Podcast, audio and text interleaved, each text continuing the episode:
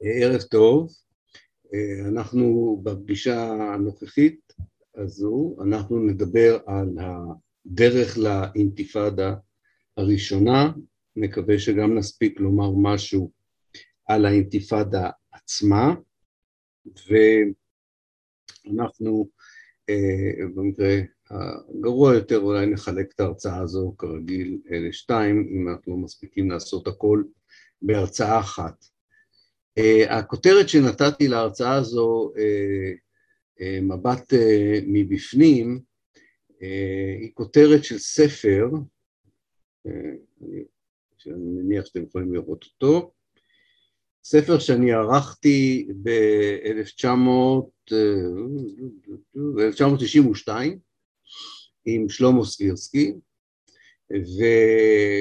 והייתה הוצאה, זיכרונה לברכה, הוצאה בשם מפרס, ותרגמנו לערב, מערבית לעברית בערך שישה, שבעה מאמרים של אקדמאים פלסטינים מהשטחים על האינתיפאדה הראשונה, כדי לתת איזושהי תמונה אחרת לקורא העברי אל מול הספרות המאוד ענפה שיצאה כבר ב-92 והרבה יותר מכך לאחר מכן, של מזרחנים ישראלים, היסטוריונים ישראלים, עיתונאים ישראלים, שכמובן נתנו את הנרטיב שלהם, את הגרסה ההיסטורית שלהם, אפשר לקרוא לזה אינתיפאדה מבט מבחוץ או מבט ישראלי, ובמרכז המבט הישראלי היו מרכיבים שגם אפשר למצוא במבט הפלסטיני, כמובן, כיבוש, בעיות כלכליות,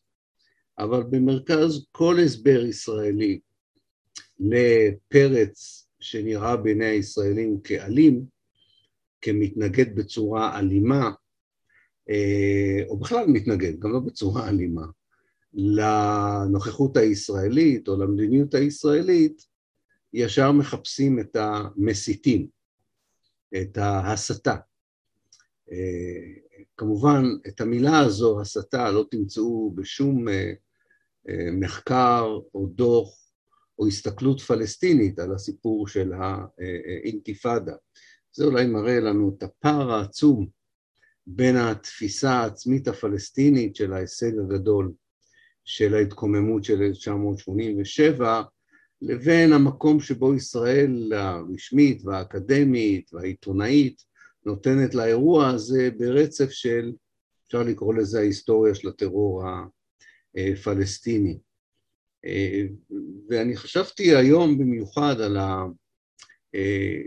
התפיסה הישראלית הזו שבסך הכל תמיד צריך למצוא את האנשים שמטעים עם עין, שמתאים אנשים טובים, כולל פלסטינים טובים, אה, אה, להתנגד למדיניות הישראלית. כמובן, הדבר החשוב ביותר שלמדיניות הישראלית עצמה אין בעיה, הבעיה היא בהתנגדות אליה.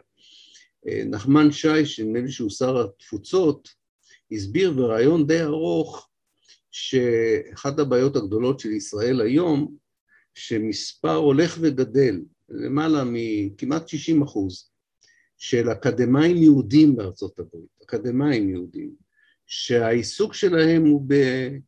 באזור שלנו, כהיסטוריונים, כאנתרופולוגים, כ... כאנשי מדעי הרוח והחברה, למעלה מ-60 אחוז מהם במחקר שלהם, לא בעמדה הפוליטית שלהם, במחקר שלהם אה, אה, מתייגים את ישראל כמדינת אה, אפרטהייד. והוא הסביר שהוא עם רגל אחת בחוץ כי הוא בדרך למטוס אה, והוא יטוס לארצות הברית והוא יסביר להם שהם טעו.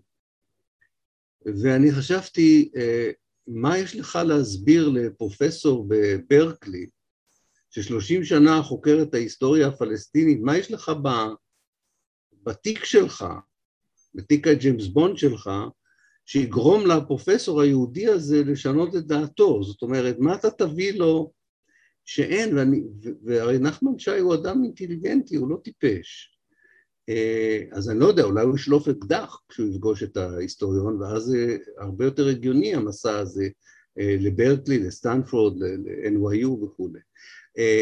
אבל הוא כנראה לא, באמת יש איזו תפיסה של הבעיה היא שאנשים לא מבינים את המורכבות, לא יודעים את העובדות, ולכן אני חושב שכל כך חשוב על תקופה שהיא כל כך קרובה אלינו, כמו האינתיפאדה הראשונה, לקרוא את החוקרים הפלסטינים, רובם כתבו גם באנגלית, אנחנו כאמור תרגמנו את זה לעברית, להגיד לכם שהספר היה הצלחה מסחרית, זה תהיה הגזמה פרועה, אבל בהחלט באנגלית אפשר להגיע להרבה מן המחקרים האלה ולהבין אולי יותר לעומק את התהליך הזה שהוביל להתקוממות, ואולי יותר מכך על המשמעות שלו לגבי, לגבינו היום.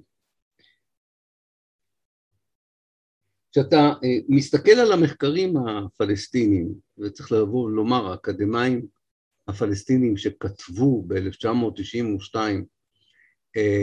או עד 1992, על האינתיפאדה הראשונה, נטלו חלק גם באינתיפאדה הראשונה, זאת אומרת, זה לא, מי שירצה במדע המדינה בביר זית, או ירצה על חינוך באל-נג'אח בשכם, היה חלק מהאינתיפאדה, יכול להיות סביל יותר, פעיל יותר, אבל הם, הם מדברים גם על דברים שכמובן הם ראו, לפחות ראו בעיניהם, ולא רק חקרו כאקדמאים.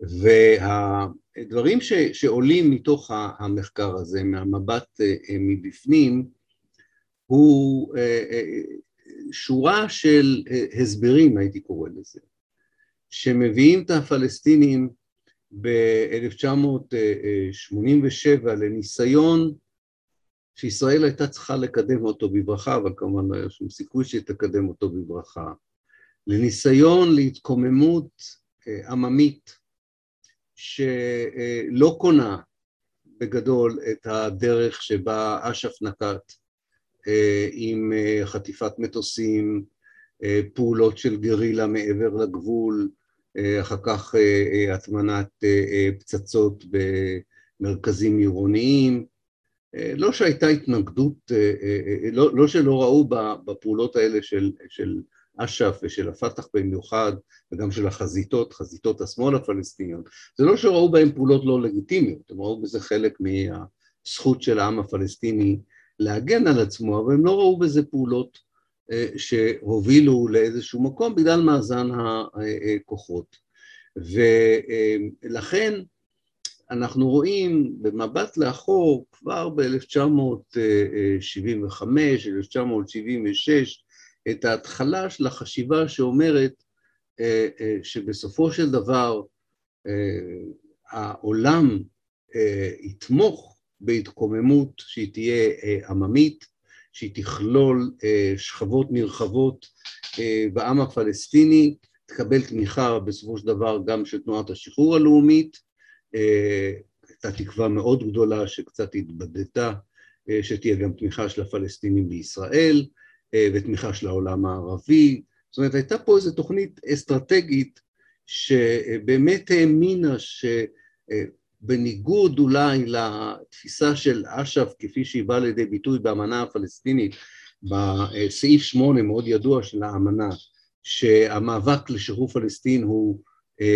לא טקטיקה אלא אסטרטגיה, זאת אומרת שפלסטין תישאר חקוקה בתודעה האזורית, בתודעה העולמית, בגלל המאבק, גם אם המאבק עצמו לא מביא לשחרור, כאן הייתה קבוצה פלסטינית, בצדק או לא בצדק, ההיסטוריה תשפוט, שהאמינה בטעות שהיא יכולה בעזרת ארגון אחר של מאבק להשיג את סיומו של הכיבוש, מה עוד שהקשר של האנשים הללו עם השמאל האירופאי, עם הגורמים הליברליים אפילו, הימין האירופאי הליברלי, בוודאי ובוודאי, ופה הייתה הפגיעה הקשה ביותר לימים, עם השמאל הישראלי, השכנוע העצמי היה שזה עומד לעבוד, זה יעבוד, זה אפילו השמאל הישראלי יתמוך בזה, בהתנערות הזו. והשמאל הישראלי לא תמך בהתנערות הזו. ו... אבל הם לא יכלו לדעת את זה, הם לא יכלו לדעת את זה. ולכן פה מדובר במהלך מרשים, עצוב, והכישלון שלו יוביל למהלכים מסוג אחר, למרות שאני בטוח שינסו אותו עוד פעם, אולי אפילו כבר מנסים אותו שוב. אז אם נתחיל לנקודה הראשונה, ואני אנסה לא למהר היום, ואם יישארו לי נקודות חשובות אני אמשיך בשבוע, בשבוע הבא, אם אני אצליח לפגוש אתכם, ואם לא אז בעוד שבועיים. הנקודה הראשונה היא שמול תנועת השחרור הלאומית הפלסטינית, שמאמינה במשהו שאני אקרא לו הוויטקונגיזציה, יכול להיות שהייתי צריך לחשוב על זה פעמיים לפני שהחלטתי להשתמש במונח הזה, אז אני אפרט אותו ולא אשבור את השיניים, כרופא שיניים שלי בחופשה, זה להפוך את אש"ף לווייט קונג, תנועת השחרור הלאומית הווייטנאמית, אתם ודאי שמעתם על הווייט קונג, במובן הזה שהווייט קונג נעזר בצפון וייטנאם במאבק שלו באמריקאים בדרום וייטנאם, והייתה עוד חגורה של תמיכה מסין וברית המועצות. וזו הייתה האמונה שירדן עד 1970, אחר כך זה עבר ללבנון וסוריה, יכולות להיות הצפון וייטנאם של דרום וייטנאם, ודרום וייטנאם זה בעיקר השטחים ששם התנהל מאבק לשחרור לאומי. ותושבי הגדה ועזה רואים שאין תוצאות מרשימות למאבק הזה, והם מחליטים, מתחילים לנבוט הרעיונות הללו של מאבק מסוג אחר לסיומו של הכיבוש. זו הנקודה הראשונה והיא מאוד מאוד חשובה. הנקודה השנייה שגם היא גרמה לצמיחתה של מחשבה אוטונומית יותר, עצמאית יותר, בקרב הנהגה שמתחילה להתעצב בגדה המערבית וברצועת עזה בין 67 ל-87, היא גם ההסתכלות על המהלך, על המהלך הדיפלומטי. צריך לזכור שמ-1974 כאשר הנשיא ג'ימי קרטר אה, אה, נבחר. אה, אולי חלק מכם זוכרים את זה, אבל הרבה קורה לנו בחיים ולא קל לזכור את זה.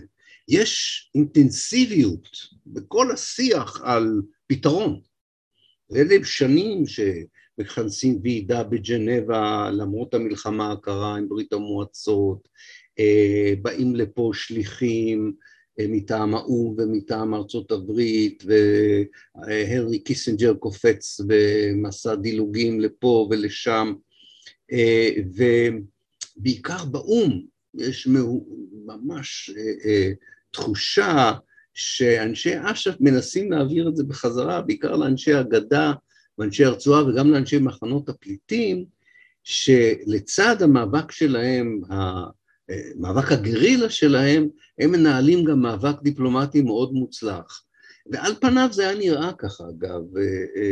שנות ה-70, באמצע שנות ה-70, ההישג הפלסטיני הגדול ביותר הוא כמובן ב-1975 לגייס את כל העולם שעבר דה-קולוניזציה באסיה ובאפריקה לתמוך בהצהרה שמשווה את הציונות לגזענות, אבל זה לא רק זה, אלא גם אה, התחושה שאולי בבריטניה ואולי בצרפת, אם לא בארצות הברית, אז לפחות במדינות מערביות, יש אה, נכונות לדבר על זכות ההגדרה העצמית הפלסטינית, אה, ולפחות להסכים למדינה פלסטינית בגדה ובעזה.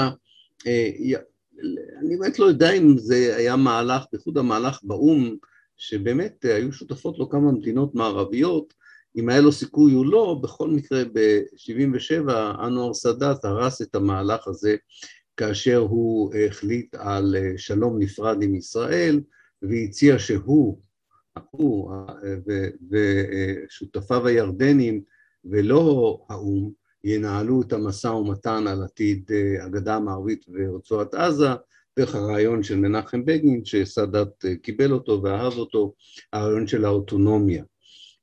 וזה כמובן מוביל את המנהיגות שמתעצבת בשטחים לא רק להחליט על מאבק מסוג אחר בגלל הכישלון, הייתי אומר, המסוים של מאבק הגרילה, אלא גם חוסר אמון אה, בהמתנה, בצורך להמתין לאיזשהו מהלך דיפלומטי מוצלח במיוחד, שיחסוך את הצורך בהתקוממות. חוקרים ישראלים וחוקרים פלסטינים כמובן היום מסכימים שעל כל הרקע הזה יש את הגורם השלישי, והוא גורם מאוד ברור, זה כמובן איכות החיים תחת כיבוש אכזר, אלים, אה, בין שאתה קורבן של הפקעת אדמות, בין שאתה קורבן של אלימות הצבא, ואלימות הצבא לא פוחתת גם כאשר אה, אה, מוקם המנהל האזרחי ב-1981, ההשפלה, ההטרדה היומית, כל המשחקים המשפטיים שישראל משחקת בהם, שהיא כביכול לא מפקיעה אדמות פרטיות וכולי, כל זה כמובן גם תורם, אבל מהניסיון שלנו בהיסטוריה אנחנו יודעים שההטרדה עצמה, ההשפלה, האכזריות, הכיבוש עצמו, כמובן גורמים לכעס, לרצון להתקומם, אבל הם לא מארגנים התקוממות. הם, אם אתם רוצים, הם, הנוז, הם הדלק, אבל הם לא המנוע. הם לא המנוע, ואת המנוע בונים אה, אנשים מאוד מעניינים, אה, גם באזור הכפרי, גם באזור העירוני וגם במחנות אה, הפליטים. וככל, אבל יש קשר כמובן גם בין האלימות הזו לתזמון, להחלטה בסופו של דבר לצאת אה, אה, למאבק הזה, וכמעט יצאו אליו כבר ב-1982, כי השנה הראשונה של אריאל שרון כשר הביטחון, אם אתם זוכרים, 1981, והתפיסה הזו שלו, שהוא יכול להרוס את ההנהגה הזו שכבר התחילה להתבסס וקיבלה גם את השם ועדת ההכוונה, לז'נת אל-טאוג'י, לפחות התבססה כבר בערים, אבל מתחילים להיות מאוד רציניים שלה במחנות הפליטים ובכפרים, גם ברצועת עזה ובגדה, במובן מסוים שרון גורם להתקוממות להתאחר אה, עם מדיניות מאוד אכזרית, אכזרית של דיכוי, חלקכם זוכר, חלקכם קרא על כך, אה, הגליה של, אה, פוליטיק, של המנהיגות, רצח של המנהיגות, הפציעה של המנהיגות מצד אחד, והאמונה הגדולה שלו שאם הוא יהרוס גם את המנהיגות של אש"ף בלבנון, מתוך חוסר הבנה מוחלט מה, על הקשר בין שתי המנהיגויות הללו, אה, הוא יצליח למנוע, אה, אה, לא, הוא יצליח פשוט לדכא כל ניסיון להתקוממות בשטחים, זו התפיסה שלו ב-81. הוא כמובן קצת יורד מכוחו בעקבות סברו ושלטילה והוא לא יכול יותר לשמש כשר ביטחון, אבל הוא מוצא פורטופוליו, תיקים מיניסטריאליים אחרים שבהם הוא יכול להמשיך את מדיניותו. זה לא לגמרי לענייננו, אבל חלקכם ודאי זוכרים את ה... גם הרעיון שלו, שהוא ניסה להפעיל אותו גם בלבנון וגם uh, בשטחים, שלישראל יש את הכוח לייצר מנהיגות אלטרנטיבית למנהיגות שהיא לא אוהבת, כן? Uh, להמליך את המרונים ממשפחה מסוימת על לבנון, שנכשל לגמרי, ולהמליך את uh, משפחת דודין uh, במקום המנהיגות הפלסטינית, אה, אה, שהוא ראה אותה כמנהיגות שלגמרי מנוהלת על ידי אש"ף מלבנון, שוב, אה, זו הייתה ראייה מוטעית, לא נכונה, אבל זה לא ממש הטריד אותו, גם כשהוא יצא למלחמה בלבנון, כאשר הוא קשר את כולם לכולם כדי להצדיק את הרעיון שלו ליצור לבנון חדשה, אנטי-פלסטינית, פרו-ישראלית, אנטי-מוסלמית, אנטי-ערבית, שעלתה בקורבנות רבים לחינם אה, גם לצבא הישראלי. אה, מה שמעניין במחקר הפלסטיני, אחרי כל הנקודות האלה שציינתי, שלפחות עד האינתיפאדה הראשונה אין התעלמות מההתנחלויות, אין התעלמות מההתנחלויות, אבל הם לא הגורם המרכזי, הם לא הגורם המרכזי. אנחנו יודעים היום כמובן מבט לאחור שהם היו חלק מהקואליציה הזו ששרון בונה יחד עם הליכוד והם לובי מאוד חשוב שעוזר לשרון לעבור, לבטל את כל התעלולים המשפטיים ופשוט להבקיע אדמה איפה שרוצים להבקיע אדמה כדי להקים התנחלות, והם כמובן תורמים לשיח גזעני, אנטי פלסטיני וכולי, אבל מבחינת המנהיגות הפלסטינית הייתה ראייה הרבה יותר רחבה, הרבה יותר רחבה אסטרטגית. זה לא, לא, אני לא חושב שהרעיון למשל של מרון בנבניסטי, שככל שהם יבנו יותר התנחלויות יהודיות ככה, אי אפשר יהיה להקים מדינה פלסטינית.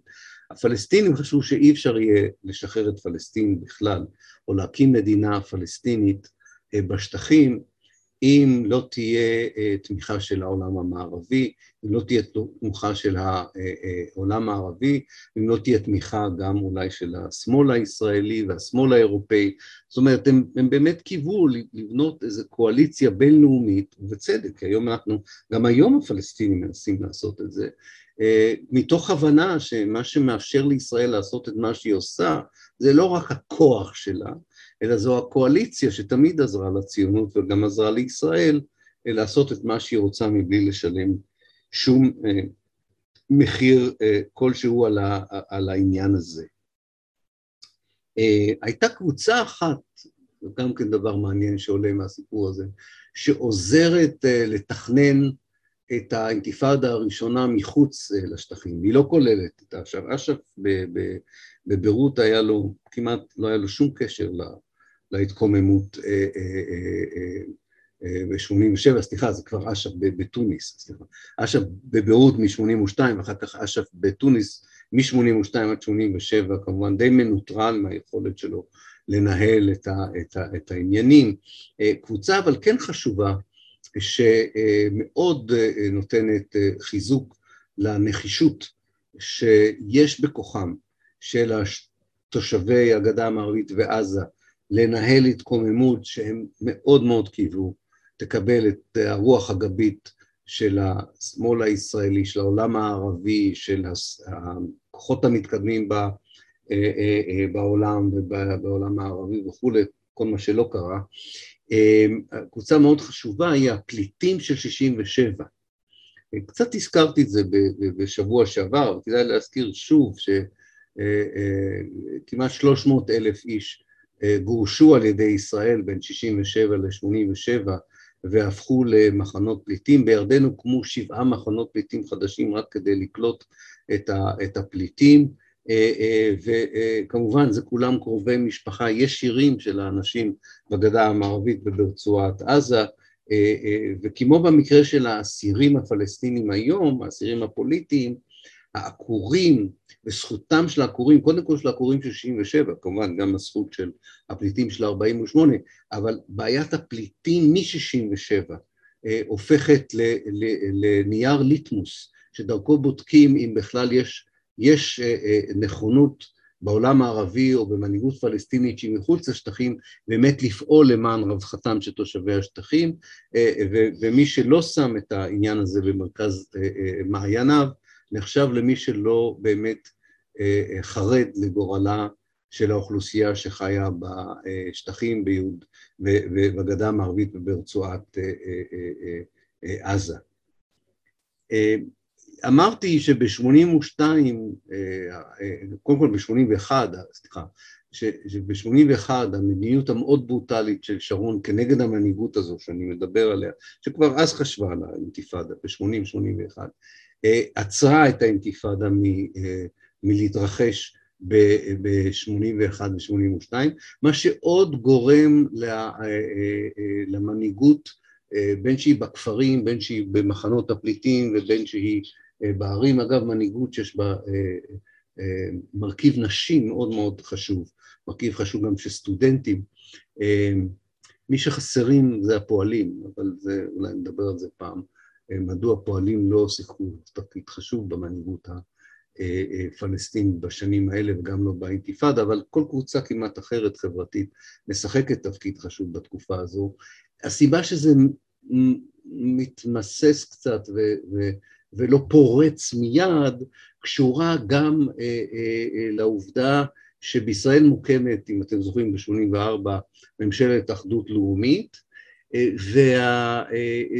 מפלגת העבודה בתור ממשלת האחדות הלאומית, כרגיל, במין משחקים כאלה ששום דבר לא נמצא מאחוריהם מבחינה של רצון לשלום או לפיוס או לפתרון, אלא פשוט להקל או לייפות קצת את המדיניות הישראלית והמעמד הישראלי, יוצרת קשר עם הירדנים, והירדנים יוצרים קשר עם אש"ף, ואלה הם שנים שכביכול אולי נוצר איזה משולש ירדני פלסטיני ישראלי, אה, אה, אה, ולכן מצפים קצת לראות אם אולי באמת יהיה אפשר לוותר על התקוממות ולהגיע לאיזה פתרון פוליטי, ואז ב-1985 ואחר כך עוד פעם ב-1987 יש כינוסים של ועידת הפסגה של העולם הערבי, ובמצרים שנחשבה לבוגדנית בגלל ההסכם שחתמה עם ישראל ב-1977 מתקבלת בחזרה לחיקה של הליגה הערבית ומצרים הבוגדנית הזו אה, מובילה את הליגה הערבית ב-85 ו-87 הייתי אומר במונחים של ספורט ויסלחו לי אלה שספורט לא מדבר אליהם אפילו זה לא ספורט זה כדורגל. אה, היא דוחקת את הנושא הפלסטיני הייתי אומר למקום החמישי או המקום השישי בסדר העדיפויות של המנהיגות של העולם הערבי, לא של החברה הערבית בכללותה, אלא של המנהיגות הערבית. אז לסכם את החלק הזה של, ה, של ההרצאה, יש, מתפתחת מנהיגות עצמאית בשטחים, גם ברצועת עזה, גם בגדה, יש לה מרכיב עירוני חזק, יש לה מרכיב כפרי במיוחד חזק, יש לה מרכיב חזק שמגיע ממחנות הפליטים, לראשונה יש נוכחות נשית מאוד מרשימה בכל הקבוצות האלה, שתי קבוצות קצת יותר מעשות בחברה הפלסטינית להצטרף בשלבים ההם, אלה הם הסוחרים ואנשי התעשייה הזעירה מצד אחד והפועלים אה, אה, מצד שני. אמ, ולמעשה אני, לא, אני גם לא חושב שזה היה משנה כל כך אם גם הפועלים היו משתתפים באינתיפאדה אה, וכולי, אבל פה היה משהו שחוקרים פלסטינים בדיעבד, בדיעבד, ראו כמכשלה גדולה שהם לא לגמרי אה, שמו לב אליה, גם לא אפילו לשים לב אליה, כשהם מחליטים בסופו של דבר אה, לצאת להתקוממות עממית, וזוהי התלות הכלכלית המוחלטת של הגדה המערבית ורצועת עזה בישראל. זאת אומרת, יש הבדל בין התקוממות כנגד צבא כובש, נגיד בתקופה הקולוניאלית, בתקופה הפוסט-קולוניאלית, אה, ניקח למשל את אה, ההתקוממות המוצלחת של חיזבאללה כנגד הכיבוש הישראלי בדרום לבנון, ההתקוממות המוצלחת של הג'יהאדיסטים, או המוג'הידון, סליחה, המוג'הידון באפגניסטן, קודם כל כנגד השלטון הסובייטי ואחר כך כנגד השלטון האמריקאי. יש הבדל בין התקוממות כזו לבין התקוממות במצב שבו הכלכלה שלך המקומית לחלוטין הוכנעה והוטמעה בתוך הכלכלה אה, הישראלית. כל פועל שני פלסטיני בין 67 אה, ל-87 אה, התפרנס מישראל, אם בשטחים ואם מחוץ לשטחים, זה לא משנה. הדמפינג שדיברתי עליו בשבוע שעבר, ההטבעה בעין של סוחרות, של סחורות ישראליות, של תעשייה ישראלית שהרסה לחלוטין את התעשייה המקומית הפלסטינית, כל ניהול המשק הכלכלי על ידי הישראלים ללא שום מתן לאוטונומיה כלכלית לשטחים, יצרו מצב שבו התחוממות יכולה להצליח שנה, שנתיים, אולי אפילו שלוש, עם אומץ לב אדיר לעמוד מול צבא אכזר ששובר עצמות, ואתם מכירים את הסיפור עם האינתיפאדה של העונשים הקולקטיביים האכזריים שישראל השתיתה, השיתה על, על, על הפלסטינים, אבל אתה לא יכול אה, להחזיק מעמד אם, אם התלות שלך הכלכלית היא ברמה כל כך גבוהה, כל כך גבוהה. אני לא יודע אם הם יכלו לעשות משהו מול התלות הכלכלית, אבל זה בהחלט משהו שהיה מאוד מאוד קשה לעמוד מולו. זה הרקע לאינתיפאדה. אה, לפני שאני אעבור, וזו תהיה רק התחלה, אני מניח שאנחנו נמשיך גם בהרצאה הבאה על העניין הזה, על האינתיפאדה עצמה. אה, באוגוסט 1987, אה, זה גם מאוד מעניין לגבי גורם ההפתעה, אפשר, לא מעט כתבו עליו, כולל אורי מילשטיין, וגם זה מופיע בספר אולי הידוע ביותר על האינתיפאדה שישראלים כתבו, הספר של אהוד יערי ו... זאב שיף המנוח. אה, באוגוסט 87' גם הצבא וגם משרד ההסברה, היה להם חוברות שמי שזוכר אותם נקראו דא, דלת עין. אה, אה, באוגוסט 87' הם רצו לצאת לציבור הרחב עם פרסומים על ההצלחה הבלתי רגילה ועל ההישגים של הצבא והמינהל האזרחי, מה שהם קראו להם יהודה, שומרון ועזה. אוגוסט 87 היה עיתוי מאוד גרוע להתפאר בהישגים של הכיבוש הישראלי, אה, ובסוף דצמבר 87 היה מאמץ אדיר לאסוף את החוברות האלה מסטמצקי ומכל החנויות האחרות, אה, להראות לכם עד כמה באמת הזכיחות אולי הישראלית הייתה לגבי העניין הזה. זה, אני חוזר לנקודת הפתיחה שלי, זה, דו, זה דומה לנחמן שי במובן הזה שהייתה איזו תחושה שישראל הצליחה להעביר את המסר אה, לפלסטינים, לעולם, שבסך הכל מה שהיא עושה הוא בתנאים שישנם, אה, אה, הוא הדבר הנכון ביותר שאפשר לעשותו. אמ, הסיפור של האינתיפאדה בדיוק כיצד היא מתחילה בשביעי לדצמבר הוא לדעתי הרבה פחות חשוב, אתם יכולים גם לקרוא עליו, אתם לא צריכים אותי בשביל לזכור בדיוק אה, כמה נהרג, את הסיפור של ארבעה פלסטינים שנהרגים אה, במחסום שעירב רכב צבאי אה, ברצועת עזה, ובאמת התסיס את השטח והעלה את האינתיפאדה, אבל כאמור זה היה מתוכנן, זה לא היה ספונטני במובן הזה. אמ, הסיפור של האינתיפאדה המעניין הוא הוא כמובן אה, הדפוס המאוד ברור שצעירים וצעירות בקשר הדוק עם אה, מנהיגות יותר ותיקה, יותר מנוסה, אה, באמת נותנים תוקף מלא למילה אינתיפאדה בערבית, שהתרגום הנכון שלה זה התנערות, כן?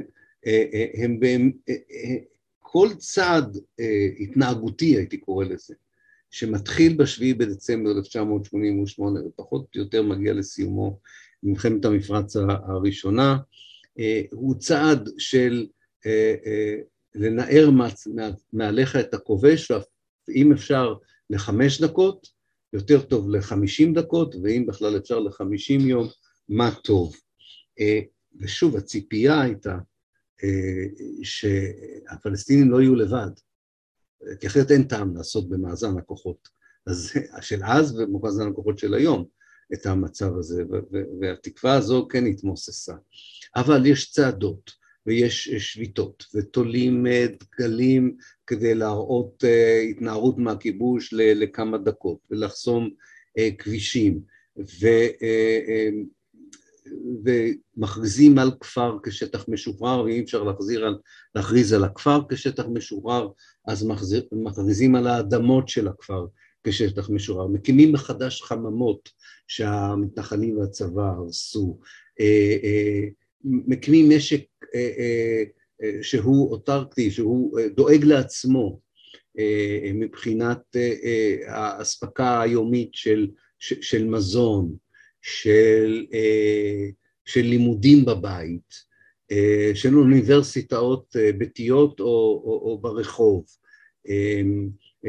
רופאים מקימים בבתים הפרטיים שלהם מרפאות כדי לטפל באנשים שנפצעו מהירי והמכות האכזריות של הצבא הישראלי.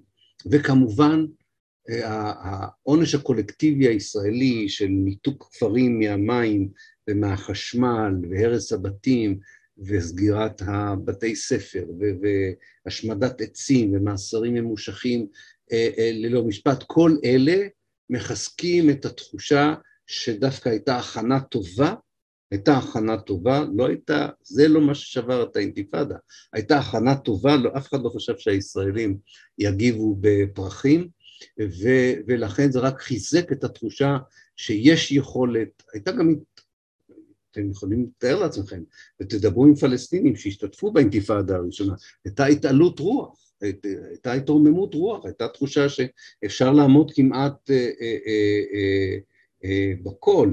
אה, אני זוכר את אה, שאול, אה, אה, אני זוכר את החוקרים הישראלים הראשונים, אני עבדתי קצת במרכז דיין בעוונותיי באותם שנים, שהתחילו לאסוף, בעזרת השב"כ אני מניח, את המנשרים שהיו יוצאים כל פעם מהמנהיגות של האינתיפאדה, והם היו מחפשים ב, ב, עם, עם, אתם יודעים, עם, עם זכוכית מגדלת, לראות אם יש קריאה במנשרים להרס מדינת ישראל, והם לא הצליחו למצוא את זה שם, כן? שם אה, אה, אה, הוראות מאוד מדויקות על החרמת מוצרים ישראלים, קריאה לפלסטינים להתפטר מן המינהל האזרחי, קביעת ימים ושעות להפגנות, ומה שמעניין, הרי עוד לא היה אינטרנט, וישראל עשתה הכל כדי למנוע את ההפצה של הפליירים, ואין לי זמן להיכנס לסיפורים האלה, אבל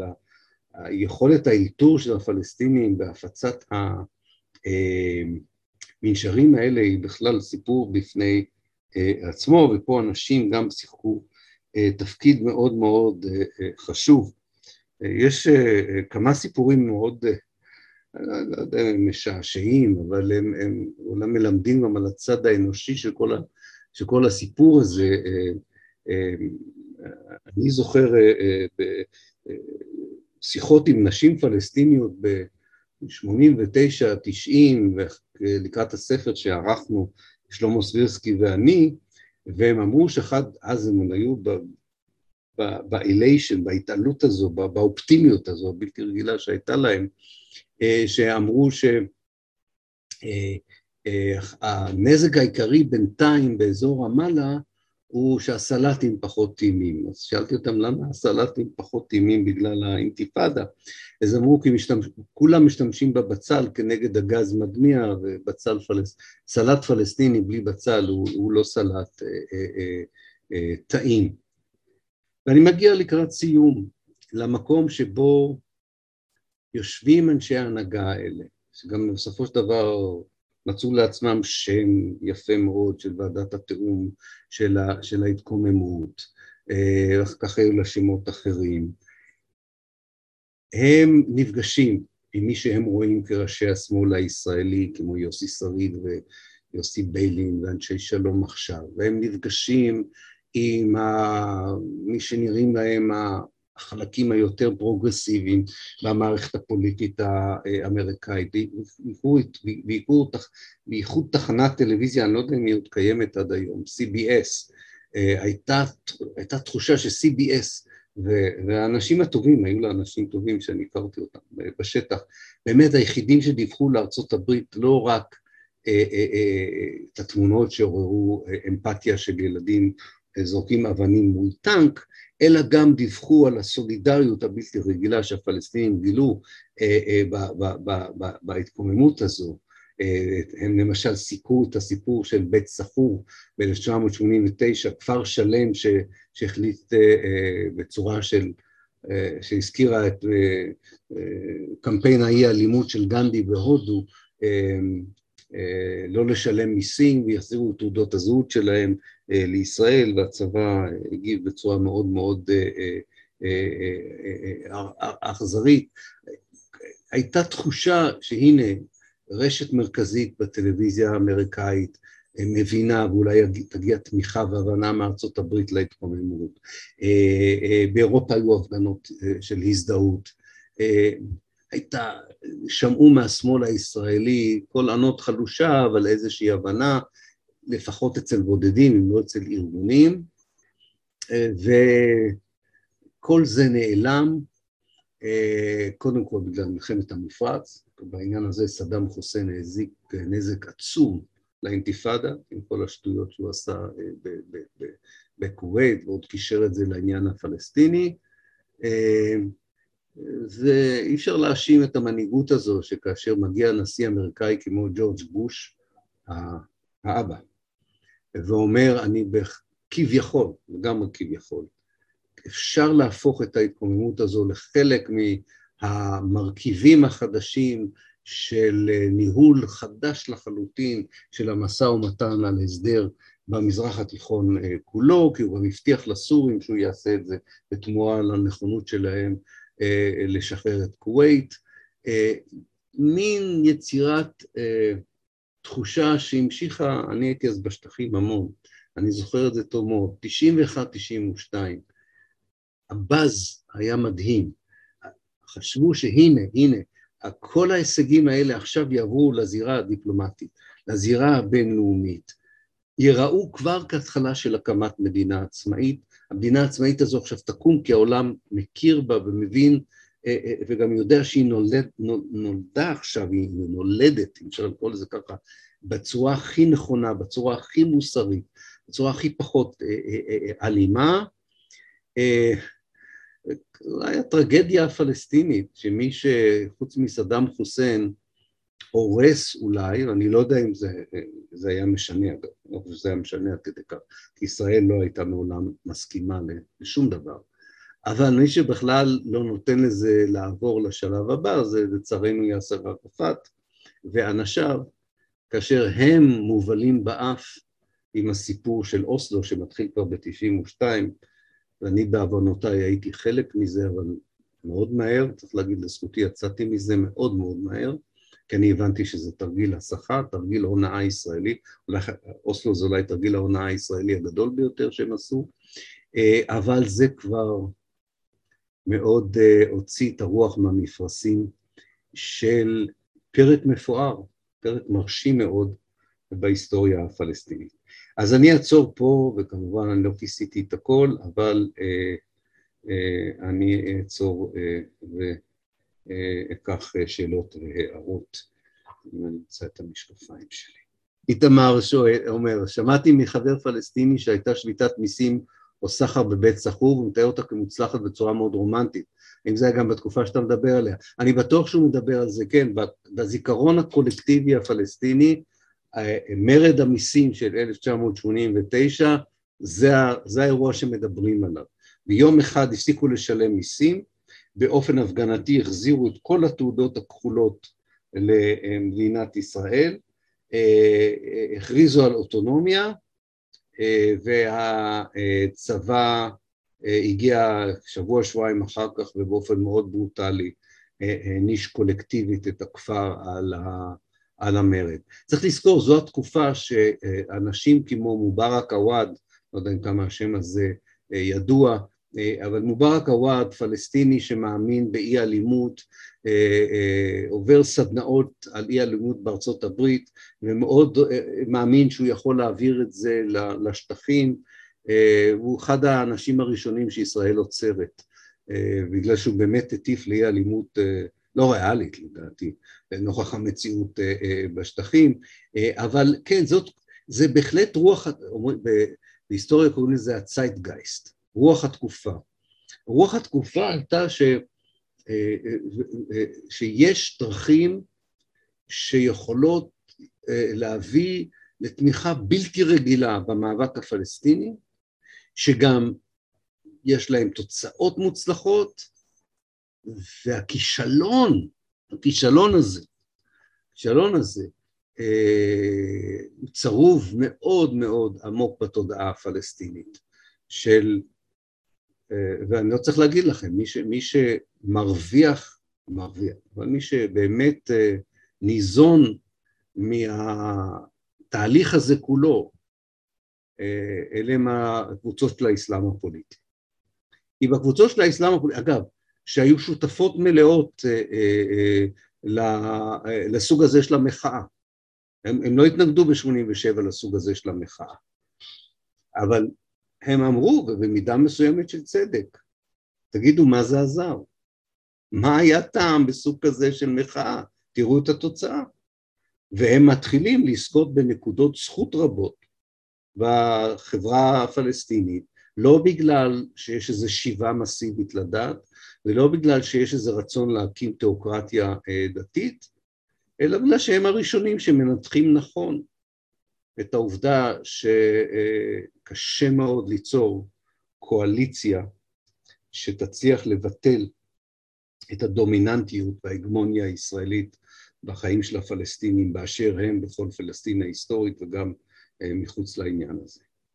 אה, יהודית, לא בטוחה אם זו שאלה לשבוע הבא, אבל אם אתה חושב שהשמאל הישראלי שיכול היה להיות שותף תומך פוטנציאלי אידיאולוגי בהתקוממות, פשוט לא הבין את עומק הצורך הפלסטיני בהתנגדות והתקוממות ונתקע בסימפטומים ולכן בחר בצד של הממסד הישראלי.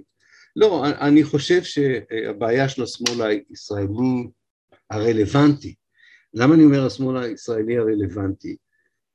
אם את מדברת עם האנשים שממש ניהלו את האינתיפאדה הראשונה, לא היה להם עניין בקבוצות שדווקא הייתה להם שפה משותפת איתם, נניח מצפן, או השמאל האנטי-ציוני שהיה מפוצל ל-11 קבוצות מתוך עשרה אנשים, אה, לא הייתה אה, אה, בעיה לדבר איתם ולקבל תמיכה.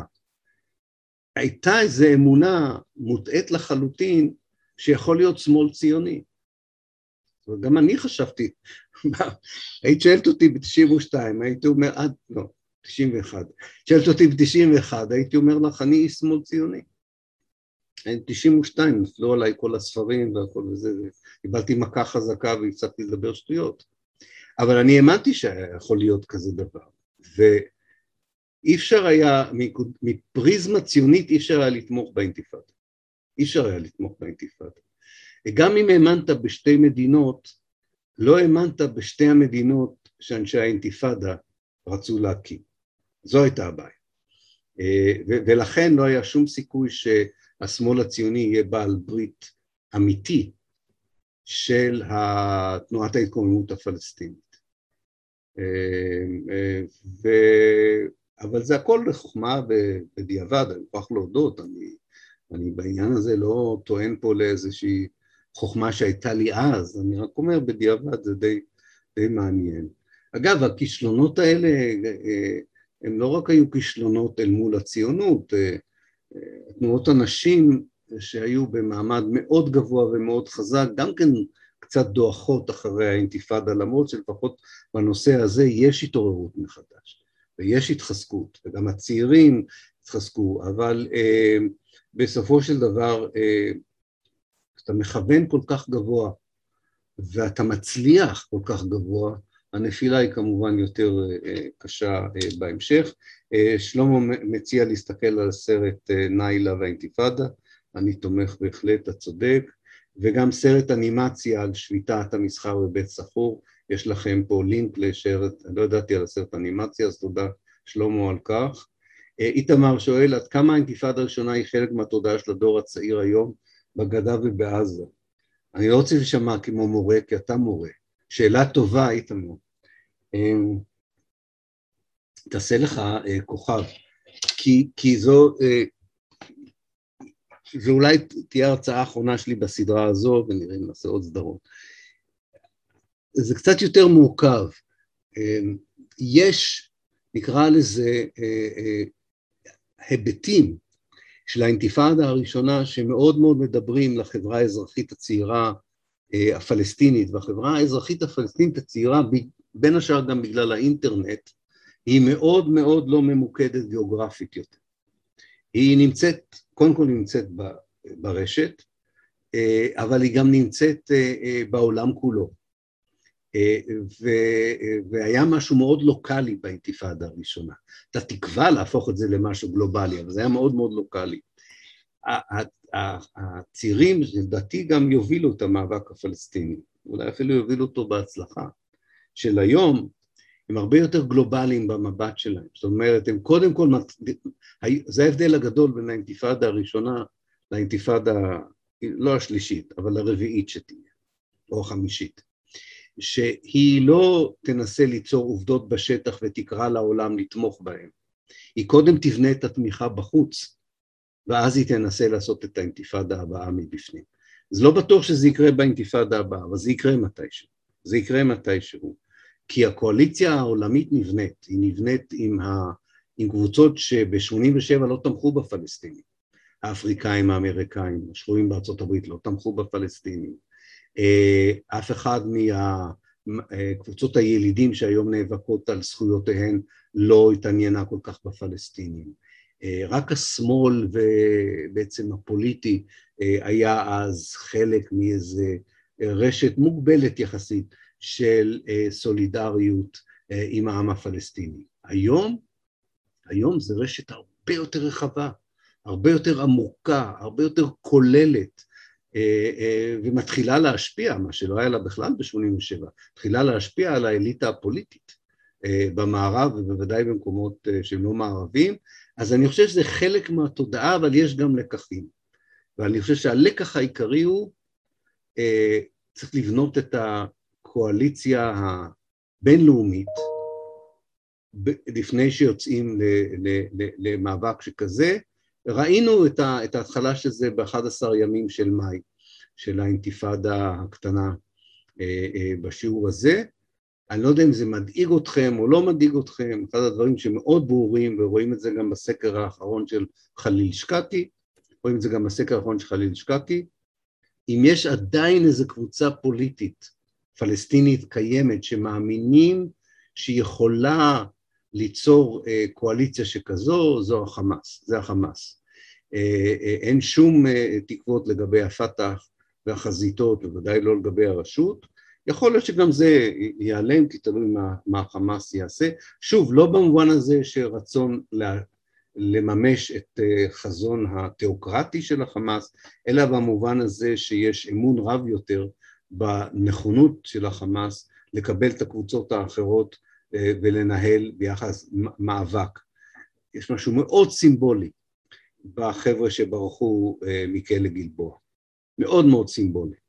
אה, במי הם היו מבחינת ההשתייכות שלהם כחלק מהמבט החדש הזה. יהודית שואלת, האם אפשר להגיד שהמשרד הישראלי הרגיש יותר מאוים מעצמאות פלסטין מאשר המשך ממציאות של אלימות, דיכוי ומלחמה מתמדת? אני חושב שהממסד כן, אני חושב שזה נכון, יהודית, אני חושב שזה, זה, אולי זה פחות העצמאות, זה מין, אתה עשרים שנה מכה, מדכא, מענה, אז אתה בטוח שהקורבן לא יכול להשיב, מה הוא יכול לעשות כבר? זה, זה, אני חושב שזה, הישראלים הרי הכניסו לראשם את הרעיון המעוות הזה, שמה שמחזיק את מדינת ישראל בחיים זה הרתעה. לי לוקח שעה להסביר בערבית מה זה הרתעה. אני יודע לתרגם את זה לרד אל פעל, אני יודע לתרגם את זה לערבית, אבל להסביר את ה... מה שנקרא בערבית עקליה, את המנטליות הישראלית של ההרתעה, קשה מאוד. אה, כי זה כל כך הזוי, זה כל כך לא מעוגן במציאות, אבל זה חלק כל כך מרכזי בפילוסופיה של הכיבוש הישראלי, של הקולוניאליזם הציוני עוד לפני הכיבוש הישראלי, אה, שזה חוזר לזה בסופו של דבר. אה, הברוטליות לא הולך בלבנון, אז הברוטליות בגדה ובעזה עולה, ולא הולך בלבנון. מ-83 לא הולך בלבנון. מושפלים בלבנון ב-2000, אז הברוטליות לא יודעת גבול. אה, בתוך השטחים אה, כשמופז, שאול מופז הוא הרמטכ"ל באינתיפאדה השנייה. אז זו מהבחינה הזו. אמ, אה, נדמה לי, רגע, רגע, רגע, יש פה איזה משהו, איפה הגעתי? כן, עידית, שלמה, תשלח בבקשה את הכישורים לקבוצת הוואטסאפ, שלמה, יש לך שיעורי בית. ערן רוצה לדעת זה אישי, אבל אני מניח שהתכוונת לכל הקבוצה, נכון? זה בסדר. אה, איזה ספרים נפלו לי על הראש? שאלה מצוינת, שאלה מצוינת. שוב, אני מרגיש כמו מורה, אני אתן לכם ציונים היום. אמ, הספר הראשון שפתח את עיניי היה The Question of Palestine של אדוארד סייד, שאלת פלסטין, שהוא רק פרסם אותו. זה היה סיפור כל כך מסודר של השתלשלות העניינים מנקודת מבט פלסטינית, כי אני כהיסטוריון מקצועי עסקתי בשנה זו, בחלק זה, לא היה לי עדיין תמונה כוללת, ופה מישהו בשפה מאוד ברורה, וסעיד בדרך כלל לא כתב בשפה ברורה, אבל לצורך העניין הזה, את הספר הזה הוא כתב בשפה מאוד ברורה, אה, כל מיני דברים שכבר היו לי במחקר שלי מ-48 פתאום התחברו עם מה שקורה ב-87, מה שקורה ב-91. אז זה ספר אחד שמאוד היה אה, חשוב. ספר לא פחות חשוב, זה היה, אני קורא לזה תקופת הפרנס פאנון שלי, אני קראתי כל דבר שפרנס פאנון כתב, אה, אה, ויכולתי לראות את ה... את ה אולי עוד אפילו לפני שהשתמשתי בעצמי במונח קולוניאליזם התיישבותי, אני כבר התחלתי לפחות לצייר לעצמי איזה דפוס של המשכיות מ-1882 עד 1992, שממקם במרכז, וזה למדתי מפאנון, ממקם במרכז אידיאולוגיה מסוימת שבה האחר הפלסטיני יש לו תפקיד קבוע, לא משנה איזה שנים עוברות ואיך המציאות משתנה, שהאידיאולוגיה הזו לא יכולה לאפשר לעצמה לשנות את הדימוי שלו. וההתנהגות כלפי, אז עוד לא קראתי לזה היליד, כי פאנון קורא לזה היליד, אה, אה, ההתנהגות הזו לא תיפסק, אלא אם כן האידיאולוגיה תשתנה.